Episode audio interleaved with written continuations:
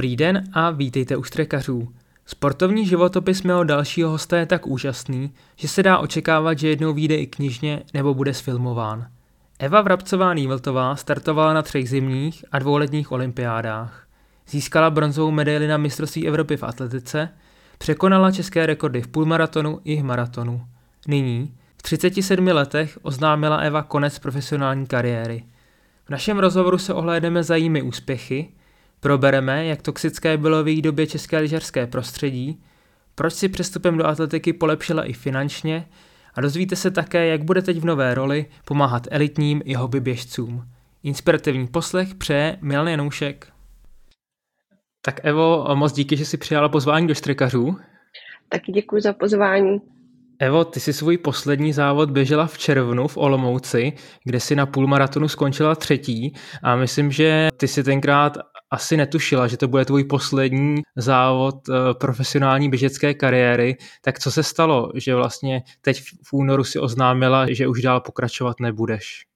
Tak těch věcí, proč jsem se takhle rozhodla, bylo hodně, ať už to bylo zdraví, nebo eh, dejme tomu, už jsem měla takový ty rodinný spíš touhy, ale prostě potom ještě na podzim, když jsem chtěla odjet na vysokorský soustředění, abych se připravila na maraton do Valencie, tak najednou prostě nový pan ředitel řekl, že jsou zakázané výjezdy a podmínil mi moje pokračování na Olympu tím, že splním limit nebo že zaběhnu pod 2.30 ten maraton, což bez vysokorské přípravy asi bych schopná nebyla.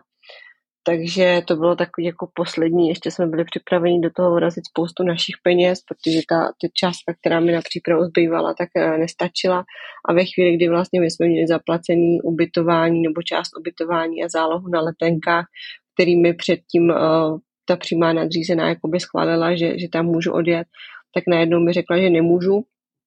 Takže v tu chvíli jsme tam zaučili s, s našima penězma a ta jistota toho, že by se mi to nějakým způsobem vrátilo, nebo aspoň abych se udržela na, na nějakým platu, tam nebyla, takže v tu chvíli jsem musela taky brát úvahu to, že musíme z něčeho žít a v tu chvíli jsem musela začít přemýšlet jinak.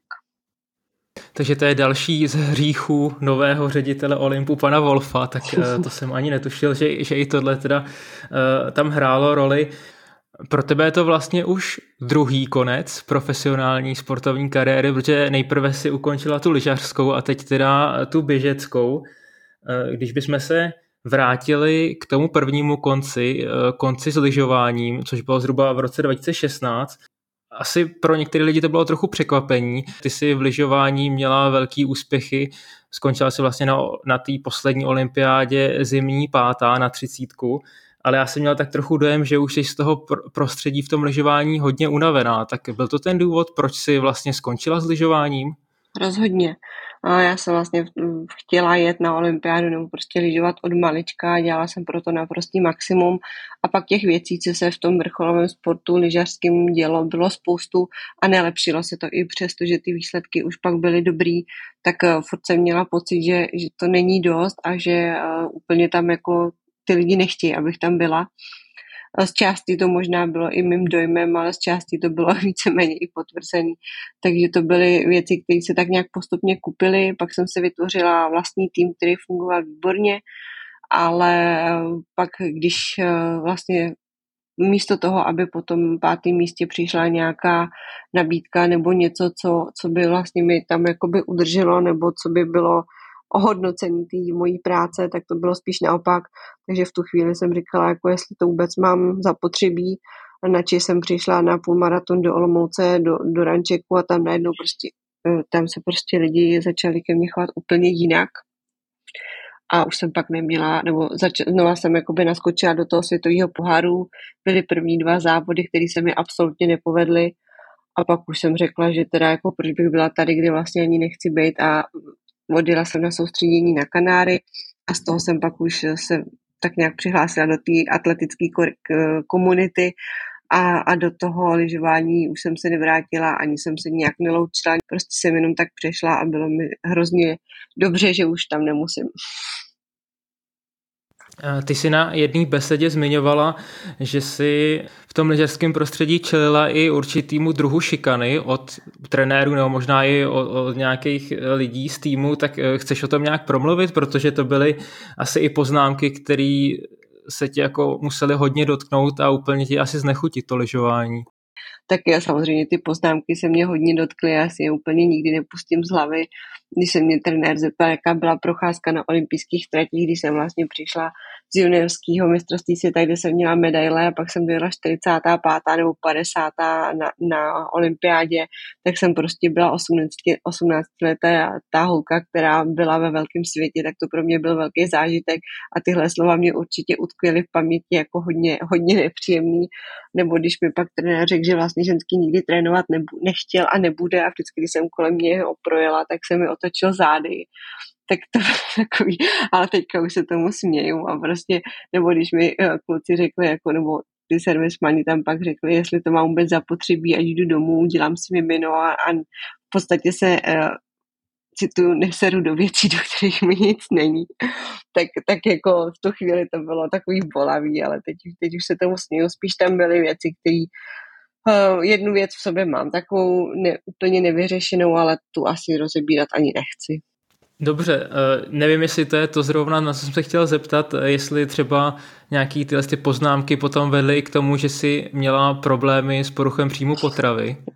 No, ale ono to nebylo vyleženě, že bych měla poruchu příjmu potravy, prostě se to tak nějak sešlo všechno a byla jsem strašně unavená do toho, ano, dejme tomu nějakým způsobem jsem byla hodně hubená, ale spíš měsíc na severu v kolektivu, kde jsem být nechtěla, nedařilo se mi, byla jsem unavená a do toho pak teda dejme tomu ještě nějaký jako imunitní problémy, tak se to pak svedlo na tohle a to, že to eh, někdo označil jako poruka příjmu potravy, můžeme to tak nazývat, ale, ale osobně prostě si myslím, že to byla spíš kombinace takového nějakého vyhoření a nějaký existenční krize.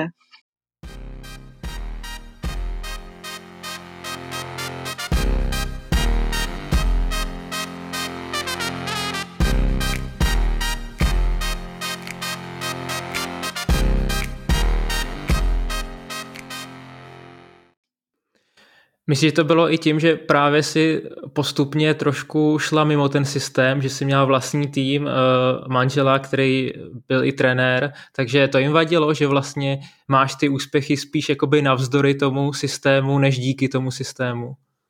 Mm, to si úplně nemyslím, spíš eh, tím, že jsem jakoby, když jsem tam přišla, tak eh, když jsem přišla jako do dospělého lyžování, tak se mi těch prvních několik let vůbec nedařilo, ať už to bylo tím, že ty trenéři se tam střídali a se svým trenérem, který mě vlastně do toho, do těch úspěšných, úspěšných eh, juniorských let dovedl, tak být nemohla a pak prostě každý rok trénoval někdo jiný, takže to nemělo absolutně žádný systém a vůbec nechápu, jak jsem z takové přípravy mohla zajíždět aspoň takové výsledky, které jsem zajížděla. A pak teprve, když ta příprava prostě začala mít nějaký smysl a někdo se mi začal věnovat, tak ty výsledky prostě přišly, ale mezi, mezi tím těch, já nevím, pět, šest let, kdy jsem opravdu jezdila špatně, tak už jsem si udělala takovou pozici, že tam jako nemám co pohledávat a beru peníze někomu, kdo by třeba ty výsledky mohl mít, takže pak spíš se asi těžko kousalo to, že vlastně mě odepsali a říkali, že na to nemám a najednou jsem na to měla, tak to spíš byla taková uh, nedoceněnost těch, nebo ublíženost těch, kteří tvrdili, že na to nemám a najednou tady někdo byl, takže asi spíš z tohohle důvodu, než, než toho, co si říkal.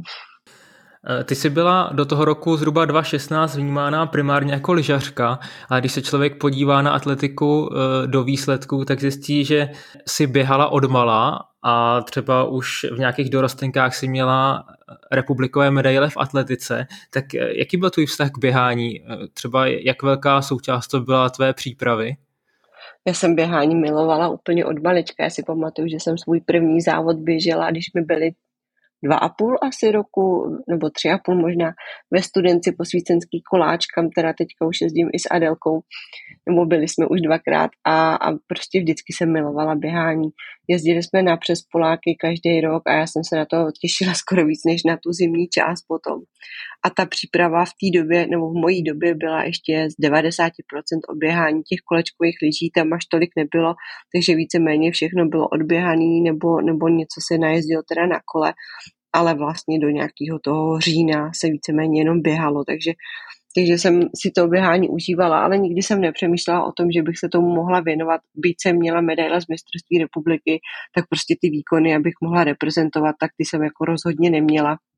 Takže jsem takový smýšlení neměla. Akorát potom, když jsem koukala na maraton, na pražský maraton, nevím, to by bylo třeba 12, 13, tak jsem tehdy trenérovi říkala, že bych si ho chtěla zaběhnout, že se mi to hrozně líbí, tak tenkrát se mi vyspala a říkala, no to si musíš ještě pár let počkat. A pak to tak nějak úplně utichlo, ale běhala jsem si vždycky i ty běchovice nebo i ty závody, pokud se mi to zrovna hodilo do lyžařské přípravy. A tenkrát i díky panu Sečkářovi, který mi dal příležitost startovat jako za AK Olem Brno, tak, tak prostě ta atletika pak se stávala mojí větší součástí a i v Trutnově Petr Musl, který do, atlet, do Trutnova přišel a nějaká atletika tam vůbec začala, tak díky tomu jsme tak nějak začali koketovat s tím, že se na té dráze občas závodilo. Atletiku si teda znala, ale potom, když si přešla eh, do toho světa těch silničních závodů, tak eh, už si zmínila, že ta atmosféra v Olomouci na půlmaratonu byla úplně skvělá. Co tě teda jakoby nejvíc pozitivně překvapilo, nebo kdyby si srovnala atmosféru na lyžařských závodech nebo v lyžařském prostředí a v té běžecké komunitě, tak v čem to bylo tak lepší? No, pamatuju si to jako dneska, když jsem přišla, prostě ono to nebylo Olomouc, ono to bylo Ústí.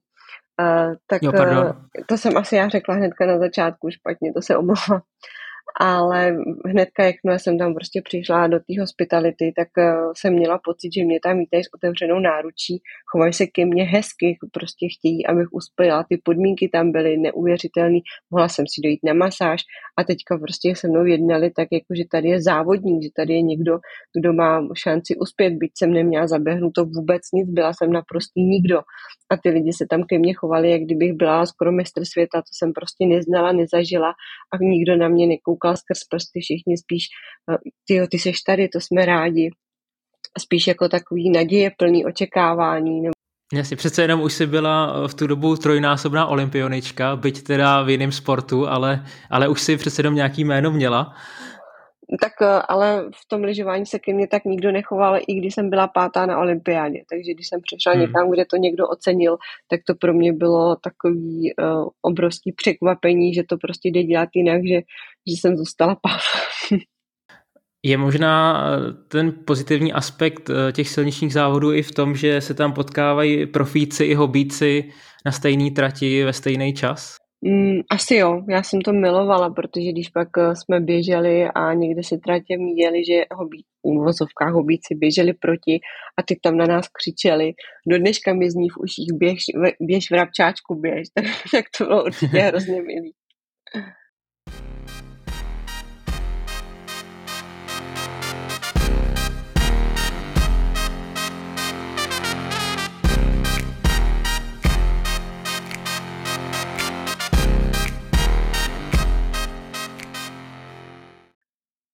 Ty jste teda zažila tři zimní olympiády, pak i dvě letní. Eh, tak v čem se ty zimní a letní nejvíc lišejí? Užila jsi třeba víc Rio než Soči? Mm, určitě, mm, protože ty zimní, všechny tři, které jsem zažila, tak víceméně ani jedna nebyla v té hlavní olympijské vesnici. Všechny měly takový ty malé vesničky někde v okolí a tím, že lyžování prostě bylo, že se každý třeba tři dny závodilo, tak jsme absolutně neměli šanci jet se do té hlavní vesnice podívat. Takže co jsem ze zimních zažila, tak bylo v Turíně teda zahájení.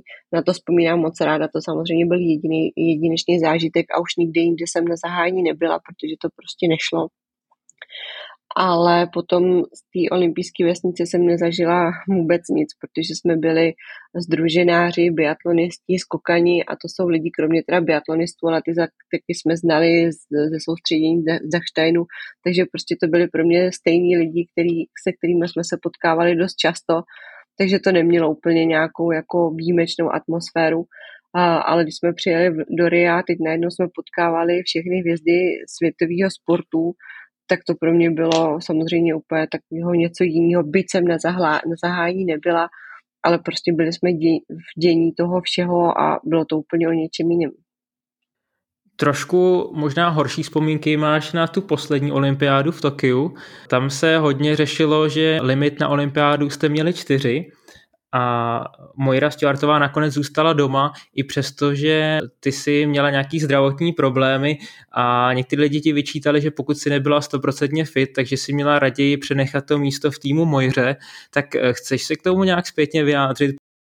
Naprosto s tím souhlasím a Mojře dlužím velkou omluvu, protože sama sobě si neodpustím to, co jsem tam provedla bohužel prostě už, už to zpátky nevezmu a do poslední chvíle jsem doufala, že to nějakým způsobem půjde, ale tím, že jakoby uh, já jsem byla ještě před odletem, když mě to začalo bolet, tak jsem byla všude u doktorů, nikde nic nebylo vidět, nikde žádný problém prostě nebyl, takže jsem to konzultovala a všichni říkali, hele, dobrý, tam prostě budou fyzioterapeuti, tam se o tebe postarají, není to nic zásadního, dáš si dva dny volna, bude to v pohodě. Takže jsem to tak udělala, bohužel eh, tam ty podmínky byly, jaký byly. Nebylo kde běhat, běhalo se, běhalo se po parkovišti nahoru a dolů, takže to na tu nohu bylo ještě zase to horší. Trénovat se dalo pak už jenom na tartanu, kde já vůbec nejsem zvyklá trénovat a nebylo kde kompenzovat, nebylo kde si zacvičit, nemohli jsme chodit ani na procházky. Já jsem byla zvyklá vlastně ráno chodit běhat, odpoledne jsem hodně šlapala na kole, tak rotopet ten tam neexistoval, pak když jsem teda hodně držkovala, tak se přinesl rotopet z takových těch 50. let nebo úplně ty první a na tom se prostě nedalo jako vůbec dvouhodinový hmm. trénink absolvovat s tím, že i jakoby gro ty přípravy nebo takový ty nejrychlejší stížení tréninky jsem nechala mm, až přímo tam, ale ty tam prostě nešly odejít, protože ty podmínky tam byly jaký byly, což samozřejmě chápu, že tam nějaké uh, omezení byly. A když se ta noha nelepšila, tak jsem se snažila najít nějaký způsob, jak se dostat uh, do, do toho, do Tokia, aby se na to podívali jiní doktoři, protože to, my jsme tam měli vlastně jednoho doktora, jednoho fyzioterapeuta a téměř žádný lékařský vybavení, takže se s tím ani nedalo nic dělat, takže jsme byli odkázaní na nějaký dva druhy prášků proti bolesti, které absolutně nezabírali. Takže pak jsme tam zkoušeli i přímo u Japonců nějakou léčbu, já nevím, jakýma elektrodama, nebo já nevím, nevím, co to bylo, ale prostě nic nezabíralo. Ani jsme nemohli ráno prostě víc z hotelu, nemohli jsme nic, takže nebylo kde se protáhnout, nebylo kde jakým, jakýmkoliv způsobem prostě změnit ten pohyb, aby se, abych se nějakým způsobem udržovala v nějakým, dejme tomu, napouzujícím stavu. Ale když jsem tři dny nebo čtyři dny před startem prostě nemohla chodit, tak jsem říkala, hele, tohle prostě nemá cenu. A chtěla jsem odletět, tak to samozřejmě už nešlo a to už by ani vůči moře, ani, ani takhle to nešlo, ale, ale ve chvíli, kdy jsem to řešila před tím odletem, tak eh, mě bylo řečeno, že stejně už ty místa jsou dané, že už to prostě z bezpečnostních důvodů nebo těch opatření, které byly kvůli covidu, nebyly, prostě nebylo možné. Takže a dřív, abych to řekla, tak ty, mě ty problémy začaly vlastně podstatě po druhém očkování, který, nebo bolelo mě to už dřív, ale bylo to naprosto snesitelné. A po tom druhém očkování my jsme vlastně čtyři dny odlítali a mě to začalo takhle bolet dva dny před odletem. A to už se prostě s tím nic nedalo. Jediný, co jsem říkala, eh, tak jsem chtěla posunout odlet ještě o ten vlastně týden, že bych tam odletěla a třetí den se závodilo, což by třeba bylo pro, i tu, pro, pro tu Mojru jakoby hratelný, že bych řekla, hele, já nemůžu letět a už by dopředu věděla, že teda se nějakým způsobem něco děje, ale to mm, víceméně nám řekli, že už jsou letenky a že se s tím nedá nic dělat, takže ani ten odlet se nedal posunout tak, aby třeba měla i ta Mojra nějakou šanci tam pak odletět místo mě. To zranění, o kterém mluvíš, tak uh, to byla plantární fascie, nebo co přesně tě trápilo? To nikdo neví, ale byla to kyčel, nebo já nevím, prostě oblast kyčle, ale víceméně jsem nebyla schopná dát nohu ze, ze zadu dopředu a na tu nohu dopadnout. Byla podezření na plotinku, to se nepotvrdilo, pak bylo podezření, že třeba eh, jakoby poškození kyčle nebo něco prostě v té v malé pánvi, ale nikdy nic prokazatelně nebylo, takže jsem si připadala jako malý simulant, simulant, ale ty bolesti prostě byly tak strašný, že jako nikdo si nedokáže víceméně vysvětlit, co se stalo, proč to bolelo. Mm-hmm. Měla jsi potom možnost o tom s Mojrou mluvit? Byli jste nějak potom v kontaktu? Ne. Dobře, tak třeba si to, třeba si to poslechne a bude to, bude to pro ní nějaký vysvětlení. Každopádně ještě věřím, že Mojra se na olympiádu podívá a že, že ti to nějak nebude zazlívat. Já si myslím, že naopak možná i to nakopne k tomu, že, že bude chtít uspět o to víc a třeba už za dva měsíce mi vezme uh, rekord na, na maraton, takže třeba to všechno zlí bude pro něco dobrý, aspoň mě se to v životě hodně o, o, osvědčilo. a určitě jí přeju jenom to nejlepší. A um, ještě přiznám, že jsem několikrát zvažovala, že jí zavolám, napíšu, ale pak mě přišlo, že asi nebudu úplně dráždit.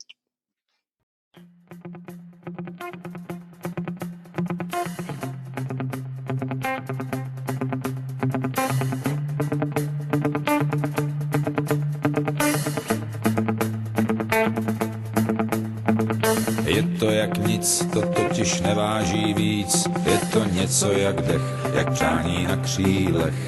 Je to nemožný cíl, který si vymyslil. Je to jak sen, co ráno rozpustil den. Nic není dost velký cíl, aby se nepokusil. Volej k nebi přání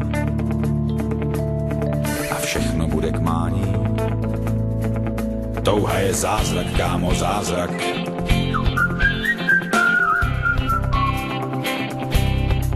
Touha je zázrak, kámo, zázrak.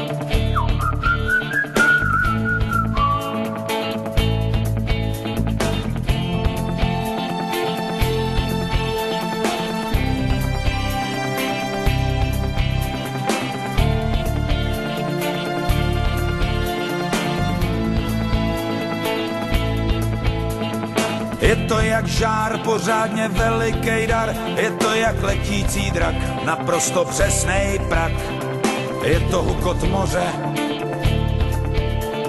je to pramen v hoře, touha je žít, zůstat a neodejít, touha je padnout a vstát a rány nevnímat. Je to tlukot srdce, je to poklad v ruce, to jak třpit, jako sluneční svit, úžasná měsíční zář, je to jak boží tvář, je to skrytá síla,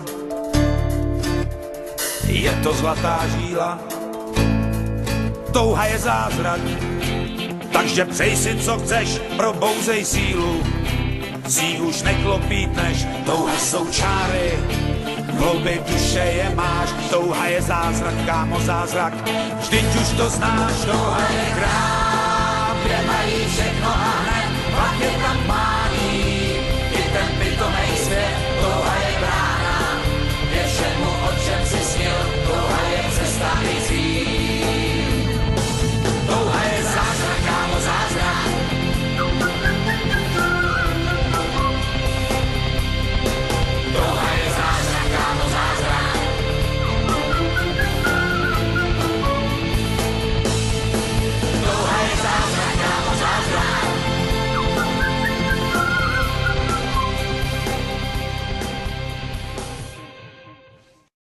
Teď bychom se přesunuli k tvým eh, vrcholným závodům. Začneme asi českým rekordem v půlmaratonu, ten si překonala v roce 2018 v Praze a bylo to pouze o sekundu.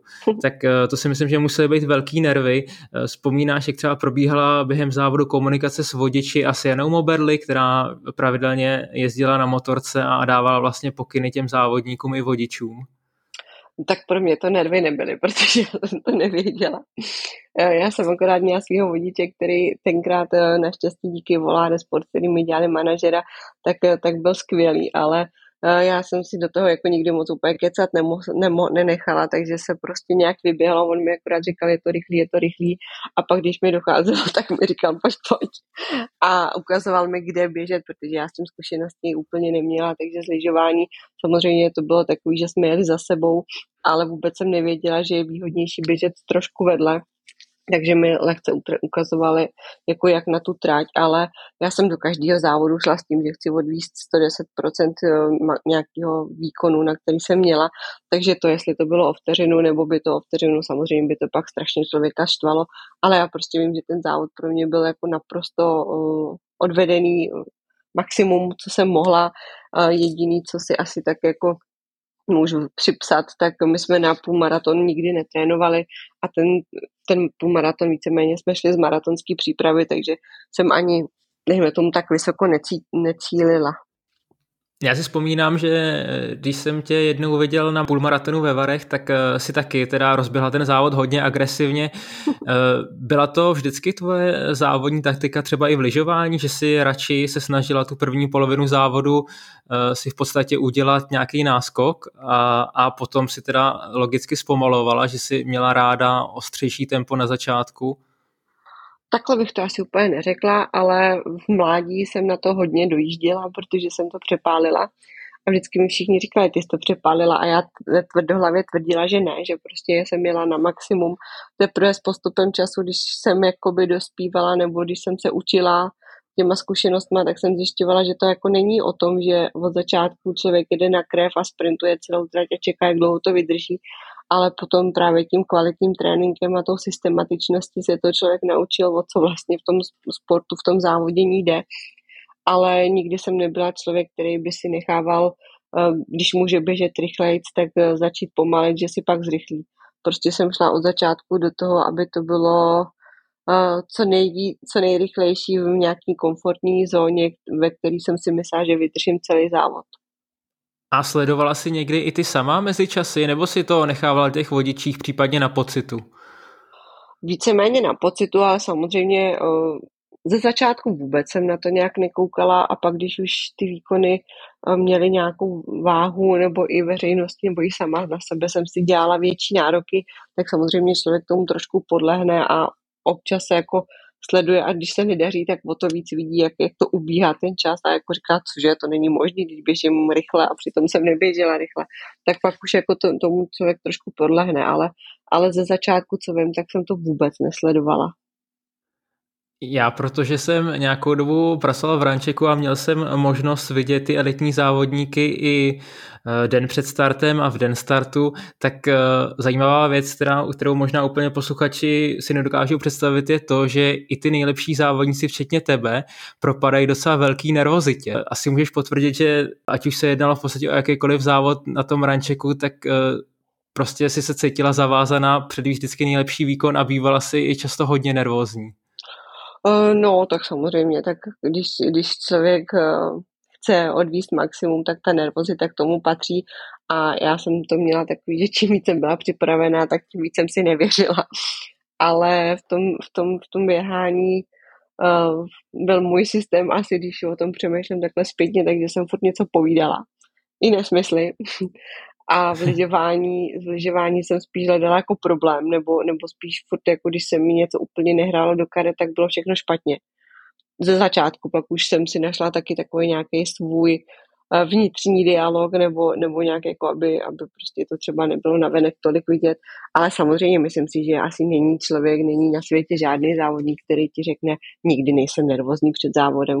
Každý, kdo chce něco dokázat, tak je nervózní a to i když se zeptáš, uh, Eliuda Kipčogeho nebo tady nějakého Jardu z Horní dolní.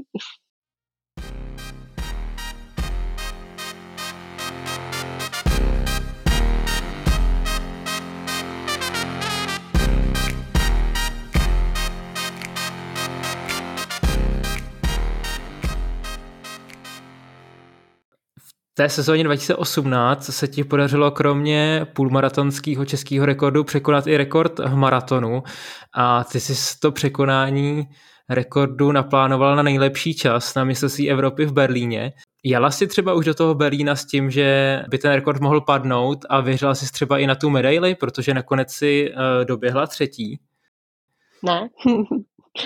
Já jsem tam odjížděla s takovýma bolestmi achilovek, že jsem ráno před startem skoro nemohla chodit. Ale na druhou stranu jsem věděla, že prostě v té přípravě nešlo udělat víc a třeba i díky Martinovi, který pro mě prostě byl, nebo furt je člověk, který ví, co se dělá a proč se to dělá, takže jsem mu věřila, že jsem dobře připravená, byť ty bolesti byly veliký, ale to byla bolest, která když se člověk rozcvičil, ty nohy se zahřály, tak to přešlo. Takže v tom, v tom závodě mě to vůbec neomezovalo, ale potom to teda odpadly ty achilovky pěkně a před tím startem jsem si to taky pěkně vytrpěla. Ale věděla jsem, že prostě jsem na tom asi jakoby nejlíp, co jsem do té doby, kdy byla, ale nevěřila jsem si. Dá se říct, že tohle je vůbec tvůj nejlepší uh, závod v kariéře, včetně lyžování? Stavíš to i třeba na to pátý místo na olympiádě? No, možná asi tak na stejno, protože olympiáda je prostě olympiáda a v době, kdy já jsem lyžovala, tak ty norky byly tak excelentní, nevím, co se tam dělo, protože pak najednou se to ztratilo, ale, ale v tu dobu prostě ty tři, který ujeli, byly úplně někde jinde a pak tam byla jedna finka a já. Takže to, a navíc to byla olympiáda, takže to byl asi vrchol všech vrcholů. A ten Berlín prostě byla medaile, moje jediná medaile. Takže to bylo oboje takový jako hodně silný. Ten Berlín byl navíc to, že to bylo opravdu takový uh, moje. To běhání celý jsem vnímala, jako že to je něco, co jsem si našla já, v čem jsem se cítila svobodná, šťastná, co jsem milovala a ještě navíc jsem tam měla i Martina, i svoji maminku, takže o to víc to bylo jako level navíc, ale tam to byla olympiáda, takže asi tak na stejno. A vzpomeneš si ještě třeba na ten mediální ohlas, jestli právě ta běžecká medaile měla větší ohlas než to pátý místo na olympiádě v lyžování, protože přece jenom běhá asi pořád ještě víc lidí, než lyžuje, tak jestli třeba i z hlediska nějakých financí, sponzorů, médií, tak eh, jestli ten Berlín byl lepší než to pátý místo v Soči? Rozhodně po pátém místě v Soči se nestalo vůbec nic. Ještě jsem musela obhajovat nějakou svoji pozici, abych si udržela, udržela nějaký, nebo plat jsem si udržela, ale ale jako, že by někdo přišel, jako tady máš peníze na přípravu navíc, nebo, nebo něco, my jsme vlastně v té době, i když jsem byla pátá, tak tuším, že na hlavu připadalo asi 100 tisíc na přípravu, což jako v tom, jaký jsou lyžování náklady, bylo jako naprosto směšný a z toho se jako prostě nejsi schopný připravit absolutně vůbec ne.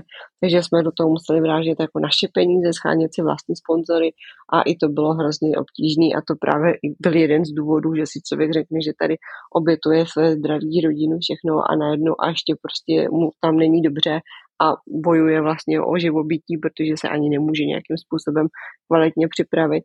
Když to v té atletice Neříkám, že by se hrnuli sponzoři, to asi v dnešní době vůbec jako nejde, ale ten mediální rozruch si myslím, že byl mnohem větší a hlavně uh, díky tomu vlastně ještě v cíli mi volal, nebo mi ten můj manažer, kterýho jsem měla, říkal, že vlastně díky tomu jsem si potvrdila start na Bostonu, kde jsem měla, měla závodit a tam sakra si vybírají, koho vezmou, takže to pro mě bylo takový jako další uh, účast na majoru, který, který jsem si strašně přála.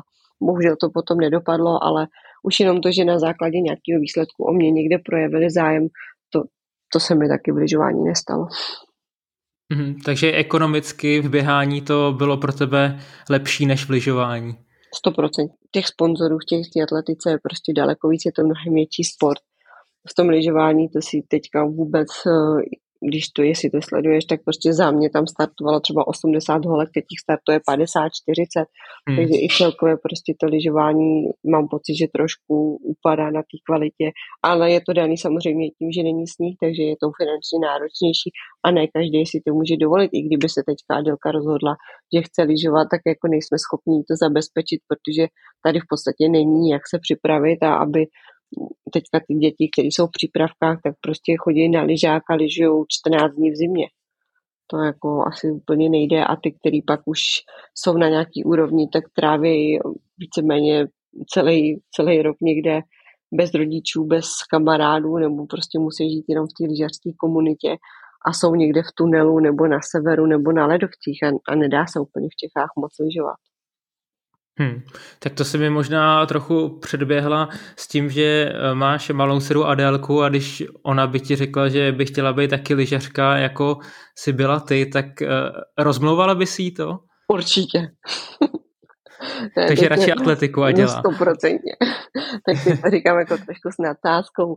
Samozřejmě, když prostě o tom bude stát, tak já si jako nebudu říkat, ale nedělej to, ale eh, jako pokud budu mít výběr, tak ji potáhnu určitě k atletice, už jenom z toho důvodu, pokud tady někde v Hradci třeba i se ženou nebo v okolí, jakože dobrou nějakou atletickou, nebo prostě kde by mohla, tak stoprocentně ji tam přihlásím protože se mi líbí, že atletika je komplexní sport. Já jsem sice poznala jenom běhání, ale pokud ona by si prošla nějakou celou přípravou, tak se naučí spoustu pohybů a je bude jak se říká, pohybově gramotná, nikde nic nepřekvapí a bude šikovná, nebude jenom prostě slepě běhat nebo, nebo prostě fixovaná na jeden druh pohybu, ale naučí se víceméně všechno, je to komplexní a pak si vybere, co jí bude bavit. Základ bude mít na všechno a, a ty, ty možnosti pak jsou úplně jiný a i když nebude vrcholově ani výkonnostně sportovat, tak bude mít nějakou úroveň toho a bude mít vztah k tomu sportu a myslím si, že na těch oválech tartanových a pokud by třeba i někam cestovala na soustředění s někým nebo to, tak pozná určitě víc, než jsem já poznala za celou lyžařskou kariéru, když nás zavřeli do lesa a tady běhají.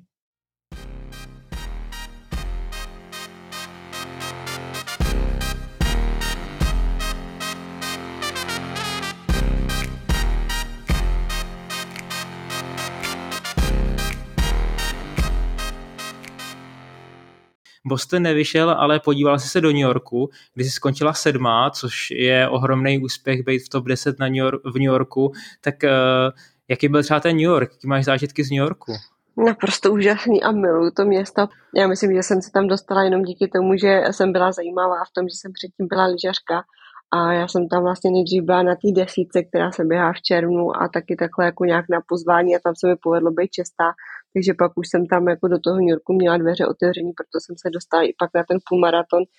Ale jako tam to prostě mazec, to je úplně nejhezčí vzpomínky, takový ty jako zážitkový pro mě, protože jsme bydleli na Manhattanu v hotelu Hilton, komu se to podaří.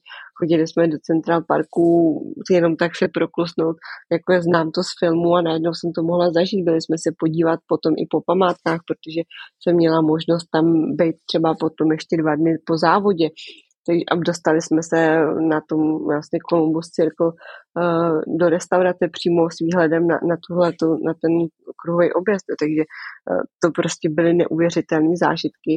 A když vezmu samotný New Yorkský maraton, tak to jako já vůbec nechápu, jak se mi to povedlo, protože uh, já jsem přesně nepřemýšlela, prostě se jenom běželo, najednou jsem byla sedma a bylo to naprosto něco neučekávaného a potom to halo, který bylo to, to mě nenapadlo ani v nejdivočejších snech. Já když jsem přecházela na atletiku, tak jsem si prostě jenom šla jen tak jako běhat. Já teďka zkusím tě trochu uh, zvyklat, protože uh, já jsem třeba teďka se díval na výsledky Australanek. Uh, Sinead Diver, ty je 45 let, běžela ve Valencii 2.21, Lisa Whiteman 43 let, běžela 2.23 tak eh, myslíš, že je třeba možný, protože ty jsi ještě pořád uh, před čtyřicítkou, je ti 37, tuším, takže že bys třeba si dala teďka rok, dva pauzu a pak ještě zkusila eh, to tam poslat kolem těch 22, třeba třech? Hm, tak to by bylo samozřejmě strašně krásný a já se běhání nevzdávám jako takovýho, ale prostě aktuálně nevěřím to, že, že ty nohy to zvládnou a teďka, když se jdu proběhnout, tak si myslím, že když poběžím, protože já se chystám, že nějaký závody poběžím, tak když poběžím desítku kolem 42 minut, tak budu ráda, že to poběžím takhle, protože prostě po ty 4 minuty mě ta noha aktuálně nepustí, ale pokud se za 3 roky, za 4 roky ty nohy nějakým způsobem zpamatuju, nebudou mě bolet a já budu moc si trénovat nebo běhat dál, tak jako rozhodně neříkám, že už se na ten start jako nikdy nepostavím, protože já tu touhu mám a závodnický srdce mě taky ještě nepustilo jenom prostě teďka ty okolnosti mě k tomu nedovolujou.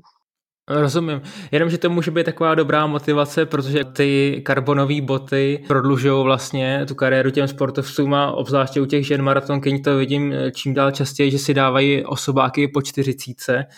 No, já si spíš myslím, že ty karbonové boty mě, mě právě odvařily, protože už údajně existují studie, které potvrzují, že tyhle vysokoplatformové boty ty kyčle dost zatěžují a tím, že já jsem se tam vrátila, jsem, nebo vlastně po porodu jsem šla rovnou do těch karbonek, nebo do těch vysokých bod, tak eh, to možná byl jeden z hřebíčků do mojí rekve, i když to ulevilo těm achilovkám, který mě třeba trávili, trápili předtím, tak ale prostě teďka, jako i to cítím, když v těch botách běžím, tak, tak na to kýčelo to úplně dobrý není. A prostě jak jsem asi po tom porodu začala brzo, tak jsem to uspíšila a asi mi to nepřidalo. No. I když se v těch botách běhá nádherně a na své adidasky nedám dopustit. Za tvými úspěchy určitě stojí taky manžel a trenér Martin Vrabec. Jak hodně jste spolu třeba diskutovali o tréninku? Asi takhle. Začalo to tak, běž na hodinu 30, tak jsem přišla na ho- po hodině 45, proč jsi běžela tak dlouho? No mě se chtělo. Takže to pak vypadalo tak, že on obsal tréninky na hodinu a půl a věděl, že já přijdu za tu hodinu a tři čtvrtě. Takže jsme, tím, že jsme se oba dva znali, tak to vlastně já jsem byla spokojená, že jsem si přidala, on byl spokojený, že vlastně s tím počítal, že si přidám, takže to vlastně vycházelo tak, jak mělo.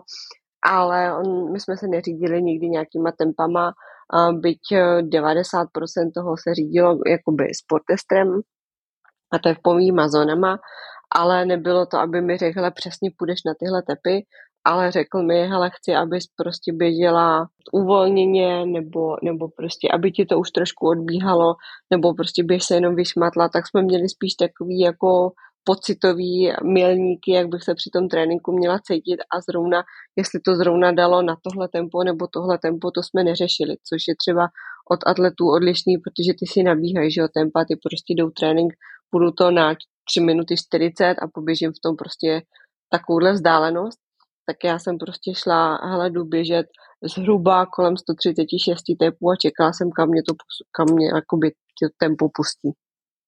Byl velký rozdíl v tom, že v lyžování si asi trénovala převážně ve skupině a teďka v běhání si najednou byla pořád sama, tak byla to pro tebe jako příjemná změna? Nevadilo ti to? Netrénovala jsem v lyžování ve skupině. Maximálně aha, aha. v nějakém, nebo byli jsme na soustředění ve skupině a v tom juniorském věku, jo, tam byla super parta, to bylo úžasné, já to vzpomínám moc ráda, ale potom ty tréninky, protože v lyžování je totiž jedna věc, a, nebo rozdíl proti atletice. Lyžování je vždycky jedna proti druhý, anebo jeden proti druhému. V té atletice jsou časy.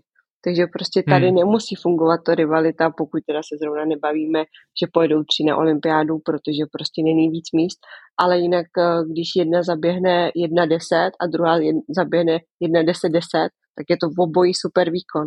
A u nás v České republice nejlepší Češka nejlepší Češku porazila a už se nejlepší Češkou stává a takhle. A to je věc, která mě strašně vadí, protože si myslím, že by celkově prostě sportovci měli závodit proti světu a ne proti tomu, jestli eh, Jana bude lepší než Petra třeba. Toto jako hmm. mě, mě celkově jako v tom sportu vadí. Takže potom ty tréninky vypadaly tak, že sice bylo něco napsané, ale každá si šla podle, potom svým, protože tu druhou vadilo, že jí vlastně stačí nebo nemá na to svůj klid. Když jsem byla malá, nebo mladší a jezdila jsem s těma staršíma, tak když jsem se snažila těch starších udržet, tak mě jako sami prostě řekli, hele, jeď si po svým, já tě tady nechci, já prostě se potřebuju soustředit. A pak, když naopak já jsem byla starší, tak já jsem sice s tím problém úplně neměla, ale eh, když pak jako si se mnou ta mladší holka začala vyjíždět 20 metrů za mnou, aby mě mohla předva- předjíždět v tréninku a dokazovala si, jako, že vlastně je lepší, tak to jsem úplně zapotřebí neměla, takže jsem si tak nějak vždycky nechala, ať si odjede a pak jsem si jela sama. Tak jediný, mm-hmm. co eh, jakoby jsme měli, ty, nebo co bylo dobrý, tak potom později, když vlastně do toho týmu přišla Sandra Šicová s Kájou Grohovou, tak uh, sice jsme spolu netrénovali, protože oni byli o dost mladší a hlavně trénovali úplně jinak, ale potom na tom hotelovém pokoji nebo prostě pak, když jsme byli někde společně, tak uh, tam to bylo jako zase fajn a zůstali jsme kamarádky doteď a dokonce Martin obě dvě teďka trénuje obě dvě jezdí ty ski klasik závody, takže to jsou dvě holky, které si z toho lyžování jako neseme oba velmi rádi. Když bychom se podívali na tu tvoji maratonskou přípravu, tak předpokládám, že si trénovala asi dost odlišně od toho, co většina běžců. Jaký byl třeba poměr uh, toho běhu a těch dalších aktivit sportovních? No, já jsem většinou vždycky ráno měla jakoby ten hlavní trénink, který byl z 90% běžecký a odpoledne jsem pak právě šlapala na tom trenažeru, nebo jsem měla na kolečkový lyže, to bylo přes tu léto, přes tu hlavní sezónu, ale v zimě jsem dost času trávila právě na lyžích, eh, že jsme, já nevím, celý leden víceméně trávili v Livinu a tam jsem jenom lyžovala, pak jsme tam jeli znovu a tam už to bylo půl na půl, že jsem odpoledne chodila ty, jakoby, že jsem naopak ráno lyžovala a ty odpolední tréninky jsem měla běžecký kolem 50 minut a k tomu jsem třeba posilovala a pak v létě právě to, ty loži, to lyžování bylo nahrazené tím kolem. No, mělo by být i kolečkovými lyžema, ale ty jsem neměla úplně ráda, takže postupně se ty kolečkové lyže snižovaly právě na to kolo. No.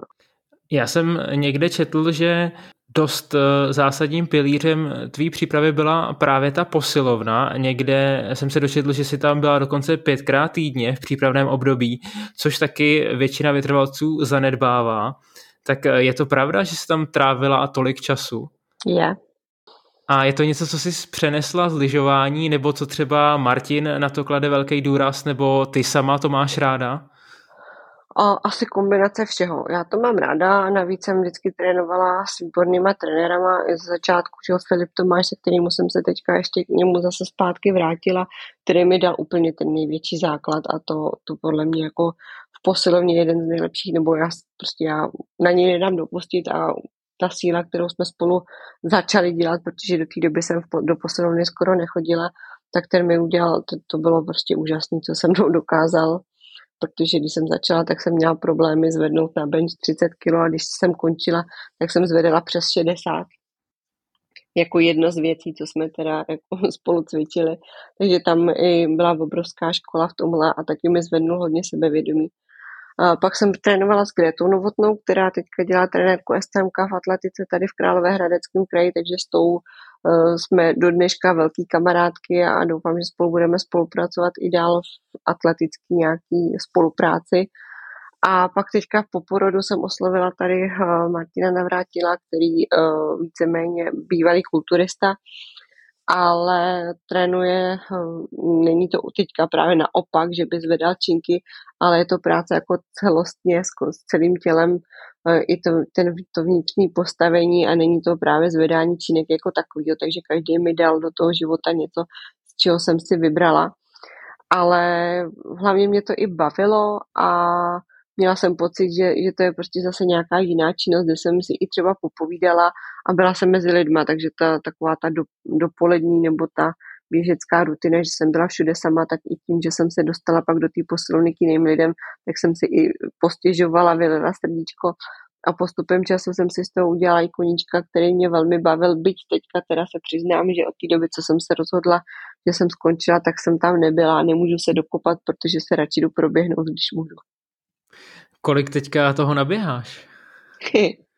No, poslední dva týdny už jsem se dostala na 50 kilometrů. No, tak to už, to už by se měl začít bát možná. No, některý, některý běžkyně vyrážím teďka v sobotu jako vodič na belskou desítku a chystám to poběžím jakoby vodič na 45 minut a podle toho, jak se ta noha bude tvářit, tak plánuju, že bych se třeba jako sama proběhla pečeckou desítku a tady křížovou mm-hmm. desítku jen tak, jako, že abych si otestovala, jestli aspoň na těch 40 minut jsem schopná si to zaběhnout. Now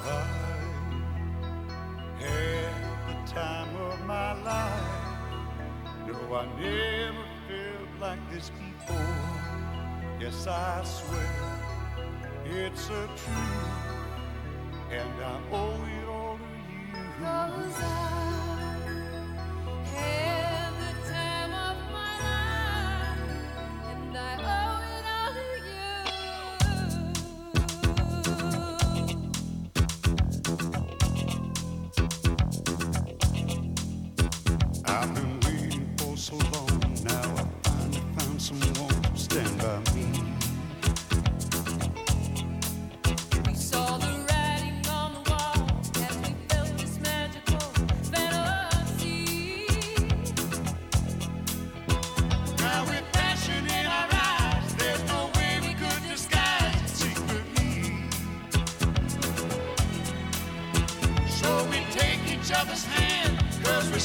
you. want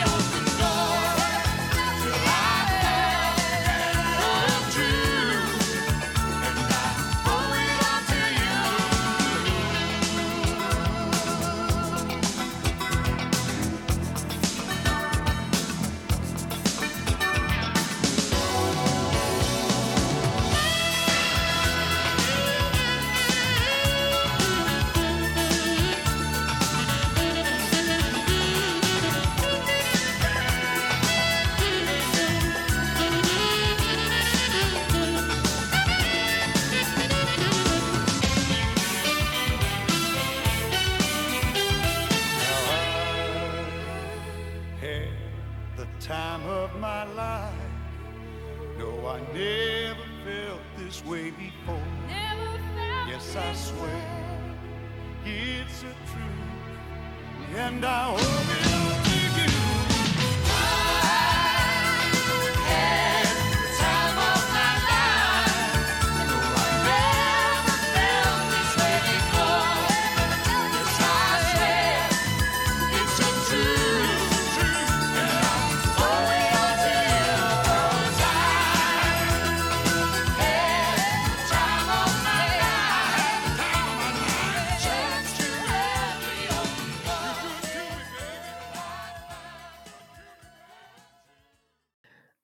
jsi teď v únoru měla tiskovou konferenci v Rančeku, kde si oznámila konec profesionální běžecké kariéry a zároveň přechod do nové role. Tak eh, mohla by si nějak ve zkratce říct, eh, čemu se budeš v Rančeku věnovat, nebo čemu už se teď vlastně v Rančeku věnuješ? Tak jedna část eh, té mojí pozice je, že vlastně jsme vytvořili tréninkový plán na maraton, a všichni, kdo se registrovali na Pražský maraton, tak mají přístup k tomu plánu, nebo respektive každý týden jim chodí ten plán. A ještě ke, se mnou chodí jednou týdně na tréninky do Pražské stromovky, vždycky v úterý v 7 hodin ráno. A přičemž teďka v, v úterý budou, budeme ještě s jednou holčinou nebo nabídneme ještě jeden trénink ve 3 hodiny odpoledne, protože takhle ráno nemůže. Takže jsem si ji nabídla, že s ní půjdu ještě takhle. A dejme tomu, ty, co na ten trénink chodí, tak jim ještě ty tréninky upravujeme, protože ono to takhle úplně nemůže fungovat, jo? protože se napíše tréninkový plán, ale už nevíme, jestli si tam někdo mezi tím ještě do té přípravy zařadí právě nějaký jiný závod nebo, nebo i půlmaraton, tak prostě pak ten tréninkový plán musí vypadat úplně jinak. Takže když se mnou na ten trénink eh, přijdou, tak vždycky to tak nějak řešíme a ještě jim ty plány upravujeme. To teda bylo z mojí vůle, to jako jsem neměla v popisu práce, ale přijde mi to takový jako logický, že asi nebudu, pokud můžu to nějak ovlivnit, tak se jim to snažím optimalizovat, aby to mělo co největší úspěch.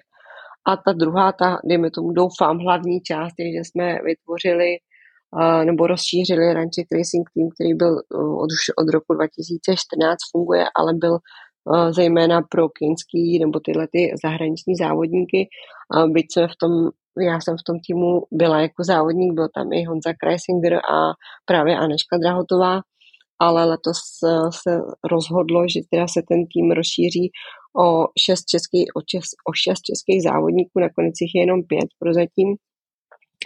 A těm bychom se chtěli snažit vytvořit takové podmínky, aby ten český vytrvalostní běh nebyl na úrovni, jaký je, ale dostali jsme se minimálně na nějakou evropskou špičku. Můžeš prozradit, eh, jakým způsobem jste ten český racing tým eh, skládali? Já připomenu, že je tam Jirka Homoláč, Martin Zajíc, Patrik Weber, Damian Vích, Julia Anna Lily Bell. Proč jste si brali zrovna tyhle jména? Tak Jirka Homoláč, byť eh, je už zkušený, tak myslím si, že právě i pro ten ranček už toho odběhal hrozně moc a přišlo nám, nebo já jsem tam přišla v dvě chvíli, kdy už víceméně s Jirkou mluvili, ale i mně to prostě přišlo takový, že pro ten ranček racing, nebo ranček už odběhal spoustu věcí a furt si myslím, že ještě může něco dokázat a trénuje poctivě, ale je to takový tahoun a i mediálně je dost známý a myslím si, že i pro ty mladý kluky může být nějakým způsobem vzorem, takže ten tam je takový jako lídr, ne, neoficiální, když to řeknu a myslím si taky už, eh, jak už mu třeba je i víc roku nebo není prostě už zařazen v nějakém rezortním centru, takže je hodně závislý na těch financích, který si musí sám schánit, aby mohl běhat a to je právě jedna z věcí, které my potřebujeme eh, pro ty závodníky, který nemají jiný příjmy, tak jim nějakým způsobem, aby u toho běhání mohli zůstat co nejdíl, tak jim vytvořit ty podmínky. Takže doufám, že Jirka zaběhne minimálně dva osobní rekordy letos. to samozřejmě nevím, jak na tom v tuhle chvíli je, ale vím, že uh, se určitě snaží, takže mu držím palce. A potom Patrik Weber, který už loni vlastně za nějaký ranček závody odběhal, mm, ten právě byl na doporučení Honzi Pernici. Damian Vích, toho jsem si vybrala víceméně já, protože si myslím, že je hodně já jsem ho oslovovala, jestli vůbec jako nějak přemýšlí o tom, že by se posouval do nějakých vytrvaleckých disciplín, protože já jsem si vyjela tabulky pěti, jako české tabulky pět, deset kilometrů půl maraton A tak jsem jako jela, jak se to prolínalo, kdo by tam vůbec přicházel v úvahu, takže jsem Damianovi zavolala, jestli vůbec jako směřuje s tou kariérou někam tam. A sám mě překvapil, že teda ano, a i tím, že má trenéra Kubu Holušu, kterýmu trenérsky hodně věřím, nebo myslím si, že to, i když jsem s ním mluvila, takže to má v hlavě hodně srovnaný, takže pro mě je uh, takový uh, černý kůň, že by se opravdu mohl dostat hodně daleko. No a Martin Zajíc, který už loni začal víceméně běhat hodně na té, nebo víc na té silnici, vyhrál Běchovice a i se chystá na půl maratony, tak to je taková uh, zrůstající hvězda, která to by asi byla hloupá, kdyby jsme ho neoslo, neoslovili. Jediný pr- problém, jako který byly, tak eh, tím, že vlastně jsme Adidas, tak eh, spoustu lidí řešilo právě boty, čím se dostávám oklikou k holkám, protože Mojra i Marcela mají podepsanou Pumu, tak jsme oslovili Terezu Hrochovou, která boty zkoušela, ale uh, zůstala u své značky, takže, takže jsme uh, tam pohořeli, když to řeknu. No a pak jsme oslovovali další holky, které víceméně už nějakým způsobem po maratony běhaly nebo se chystají na tu, na tu vytrvaleckou dráhu se dostat. Uh, nicméně Gabriela Weigertová mi to odmítla, Tereza Novotná už jsem měla informaci, že už taky jako úplně tomu dávat nechce. Renata Pavlíčková, která taky vlastně byla druhá na, na půlmaratonu v Karlových Varech, tak už taky úplně na 100% se tomu věnovat nechce. Takže jsme museli jít do těch uh, dalších závodníků, těch mladších, což je i cíl toho ranček racingu. Vlastně oslovit ty mladý, uh, který budou běhat třeba dobře za 4, za 5 let Není to o tom, že mm-hmm. teďka jsou v ranček racingu a musí letos prostě předvíst špičkový výkony, ale spíše podpořit k tomu, aby tam dorostli v klidu a měli dobré podmínky. Takže se koukalo na to, který z těch mladých závodníků tam dorůstají. Čímž teda uh, Julia Liliana byl, kterou doporučil Honza Pernice, že by se chtěla na ty, na ty vytrvalecké uh, dráhy posunout. No a potom máme ještě v hledáčku další holky, ty teďka úplně říkat nebudu, ale prostě jsou ještě hrozně moc mladí, takže čekáme, co, co z toho bude a jestli, jestli se tomu budou chtít věnovat. Takže to je i vysvětlení otázky, na kterou jsem se plánoval zeptat, proč je tam vlastně jenom jedna žena, protože předpokládám, že jste asi těch holek eh, chtěli víc, i si tady zmínila ty jména, takže zatím, zatím jenom jedna žena, ale v budoucnu eh, možná přibudou další. Eh, co běžcům v tom Ranček Racing týmu nabídnete a co od nich naopak požadujete? Kolik třeba závodů musí odběhat? Tak my jim poskytujeme vlastně finanční stipendium, ne všem stejně, máme to nějakým způsobem odstupňovaný a ta částka letos je nějaká, příští rok může být jiná, takže to není jako pevně striktně daná tahle ta částka. Jsou tam vypsané i nějaké prémie za překonání osobních rekordů. Pak se jim nabízí kdykoliv využití zázemí running mallu, možnosti využití masáží, s tím, že i pokud mají nějaký, prostě nějaký požadavek nad rámec, tak vždycky se snažíme nějakým způsobem jim být stříc a hlavně dostávají teda vybavení od, od Adidasu, který je náš partner a musí teda závodit v tom, což je jakoby jediná podmínka. A druhá, nebo co oni mají ve smlouvě, tak eh, vyžadujeme, aby měli čtyři závody za, jakoby za ranček eh, s tím, že eh, nemusí všechny čtyři aktivně běžet, ale počítá se tam i, i prostě nějaká mediální aktivita, ale víceméně všichni to nějak splňují, že prostě aspoň odstartují v rámci, já nevím, nějaký štafety nebo něčeho, nebo budou dělat eh, třeba i pacemakera, protože aktuálně se jedná o tom, že by eh, třeba rozběhly závody pro ty keňský závodníky, nebo aby si prostě vyzkoušeli, jaký je to běžet na špici tím, že fakt to není jako otázka jednoho roku a teďka musíš předvíst, ale je to k tomu, aby oni rostli.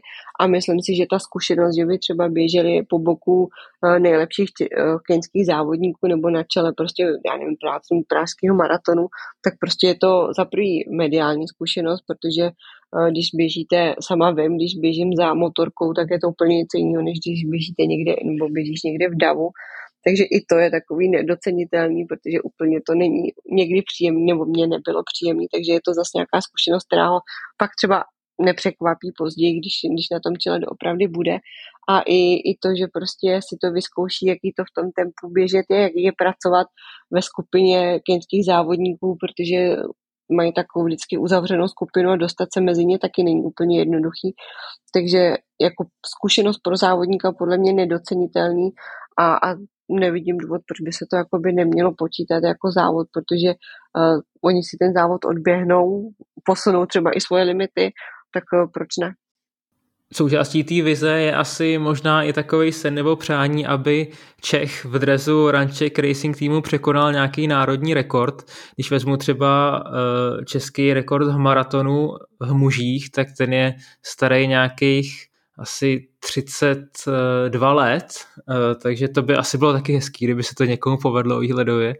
Tak to každopádně, já když jsem se koukala, protože jsme teďka řešili i starty na kratších závodech, tak když jsem se dívala, kde byť my nemáme stanovený rekordy na 5 a na 10 kilometrů, což by se mi taky líbilo, kdyby se nám nějakým způsobem podařilo, aby, aby atletický svaz uznal, že, že teda jsou nějaký rekordy, protože všude v Evropě už, už je to vedený normálně jako prostě evropský nebo jako národní rekordy, což u nás není a pak nám to vystavuje stopku i třeba na tom road to rekord závodě, protože tam berou jenom závodníky, který útočí na evropský a nebo národní rekordy a v tu chvíli my tam nemůžeme, když nemáme stanovený ty rekordy.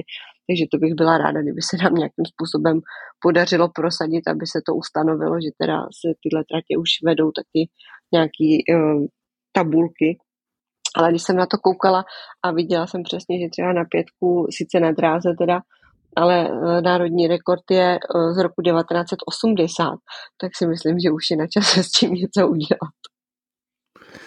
Je to tak, eh, já jsem teďka slyšel eh, nedávno informaci, že údajně se o to bude pokoušet aspoň teda na té dráze Filip Sasínek, tak uvidíme, ale když kouknu třeba na desítku eh, na silnici, tak to teda neoficiálně drží Michal Kučera z roku 95 a v ženách je to Alena Peterková z roku 92, takže skutečně to jsou všechno rekordy plus minus 30 let starý, tak bylo by hezký, kdyby to třeba i někdo z toho Ranček Racing týmu pokořil. No tak to každopádně já si myslím, že i, i pod vedením klubů, nebo teďka si asi myslím, že aktuálně z našeho týmu jsou kluci silnější a pokud třeba budou i spolupracovat, eh, tak se toho můžeme dočkat velmi brzo. A v holkách bohužel teda aktuálně ty, ty nejlepší tam v týmu nemáme, ale třeba tam někdo doroste, třeba Italiny nebo, nebo někdo další, ale myslím si, že i kdyby se to podařilo někomu jinému z České republiky, nejenom z našeho týmu a třeba se pak do toho týmu i přidá, nebo, nebo prostě nemusí, ale i kdyby to byl kdokoliv jiný z České republiky, tak si myslím, že je to super, protože tyhle rekordy už jsou fakt hodně staré a chtělo by to změnu.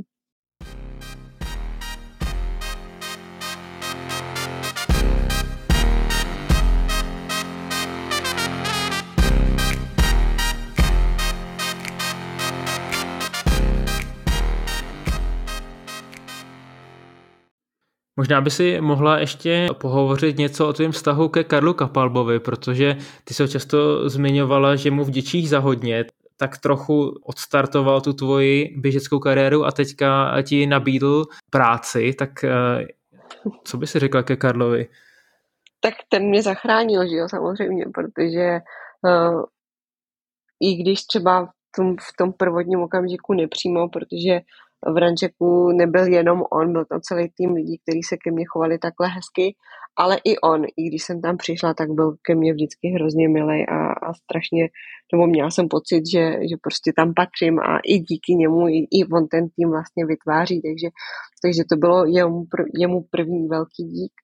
Potom celou dobu, co se dařilo a i když jsem byla zraněná, tak stejně prostě ke mně přistupoval jako k váženému člověku i když jsem nezávodila, tak jsem vždycky na jeho závody měla dveře otevřené, abych se třeba přišla podívat a ta nabídka mi od něj vždycky nějakým způsobem přišla, hele, eh, já nevím, třeba přijet se podívat nebo, nebo prostě mě tam chtěl mít, takže jsem si to hrozně vážila i takhle. A letos na podzim, když jsem mu vlastně napsala, protože on byl první, komu jsem to psala, eh, že teda jsem se rozhodla neprodloužit smlouvu na Olympu z tohohle a z tohohle důvodu. Věděl ovšem, proč, proč se takhle rozhoduju a zároveň jsem mu napsal, protože mu jako člověku taky věřím, tak jsem mu napsal, že prostě nevím, co bude dál, že běhání miluju, že bych tam chtěla nějakým způsobem zůstat, ale prostě teďka nevím, co dál, protože se musím nějakým způsobem podílet na chodu domácnosti a zabezpečení rodiny. Eh, tak on mi tehdy napsal, eh, neboj se, tvoje budoucnost bude skvělá a v tu chvíli jakoby nic neproběhlo, ale pak čas chvilku plynul, nějakou dobu jsem byla teda na pracáku, ale byli jsme pořád nějakým způsobem v kontaktu a pak najednou přišla tahle nabídka a víceméně i on sám mi řekl, co je tvoje vysněná práce, tak jsem mu to řekla a on mi to víceméně umožnil a, a teďka prostě mi udělal podmínky, které jsou pro mě skvělý, byť to není nejjednodušší, protože dojíždění do Prahy a vstávání ve 4 ráno není úplně uh, sen každýho, ale, ale prostě můžu fungovat, můžu mít čas na to, abych se kromě toho, kdy teda jsem v Praze věnovala rodině a mám i čas na to jít se zaběhat a dělám to, co miluji, to, co mě baví. A byla bych i ráda, kdyby třeba ta moje třetí kariéra se rozjížděla tím stylem, že bych třeba i mohla trénovat a třeba i mohla trénovat uh, holky nebo i kluky, kteří se chtějí na tu jakoby špičkovou úroveň dostat, takže to, že jsem teďka, dejme tomu, na manažerské pozici, uh, pokud bych se dostala na tu trenérskou a mohla se podílet na přípravě těch závodníků, tak uh, tomu se rozhodně nebráním, ale jemu patří ten největší dík k tomu, že ve chvíli, kdy mi bylo úzko, tak místo toho, aby mě poslal do háje nebo prostě řekl, že už nejsem závodník, takže ho vlastně nezajímám, tak on přišel s nabídkou takovou, abych vlastně mohla pokračovat v tom, co mám ráda, takže mě poskytl něco naprosto pro mě do, do té doby nepozna, nepo, nepoznaného. Eh, ty jsi eh, řekla, že součástí tvý nový role v Rančeku je taky to, že připravuješ eh, plány pro hobíky a zároveň s nima trénuješ. Dokáže si teda představit i to, že bys jednou trénovala nejenom hobíky, ale i, i měla třeba nějakou vlastní tréninkovou skupinu atletů, který to chtějí dělat na vrcholové úrovni? Jo, to tak to by bylo super, to by se mi jako hodně líbilo, byť trenérskou licenci zatím nemám, a jakoby tu, která by mě opravňovala trénovat uh, úplně tu špičku, ale jo, to by se mi jako hodně líbilo, akorát ani teďka jako nemám kam se podívat, koho bych mohla trénovat, ale pokud by někdo takový byl, tak bych určitě se tomu nebránila. Spíš naopak. Evo, moc děkuji za tvůj čas, přeju tobě i Ranček Racing týmu, ať se všem daří a budeme se těšit, že tě potkáme na závodech. Tak jo, děkuji moc.